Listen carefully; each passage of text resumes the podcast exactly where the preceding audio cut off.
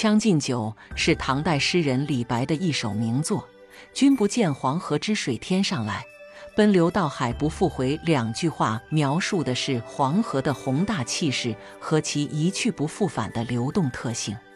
君不见是一个常用的开头，意为你难道没注意到吗？黄河之水天上来，描绘了黄河源头高远的地方，仿佛是从天上流下来的；而奔流到海不复回，则表现了黄河的水流进入大海后不再回流，象征着时间的流逝和生命的无常。李白被誉为诗仙，是唐代最伟大的浪漫主义诗人之一。他的诗歌充满了豪放、奔放和不羁的情感。深受后人喜爱。李白的诗歌以其宏大的气势、深邃的哲理和丰富的想象力而著称。他的作品多次涉及自然、历史和人生哲理等多个方面。李白于天宝三年（七百四十四年）因受权贵的忏悔，被排挤出京。此时的他在政治上受人排挤，理想无法实现。思想极度烦闷，于是转投酒乐，借诗意言志，不想做圣贤，一心只想交朋结友，一醉解千愁。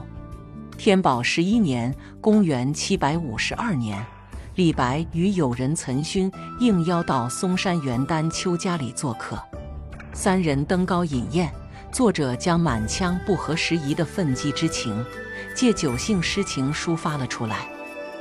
这两句话传达了时间流逝、生命无常的哲理。在现代社会，我们经常会感叹时间过得太快，生活充满了变化和不确定性。李白通过黄河这一自然现象，提醒我们珍惜每一刻，珍惜与亲人和朋友的时光。同时，他也告诫我们要有所作为，因为生命短暂，不要留下遗憾。想象一下，如果李白生活在现代，可能会用更多的现代元素和语言来表达他的情感。他可能会说：“君不见手机里的时光如流水般流逝，一旦错过就不再回来。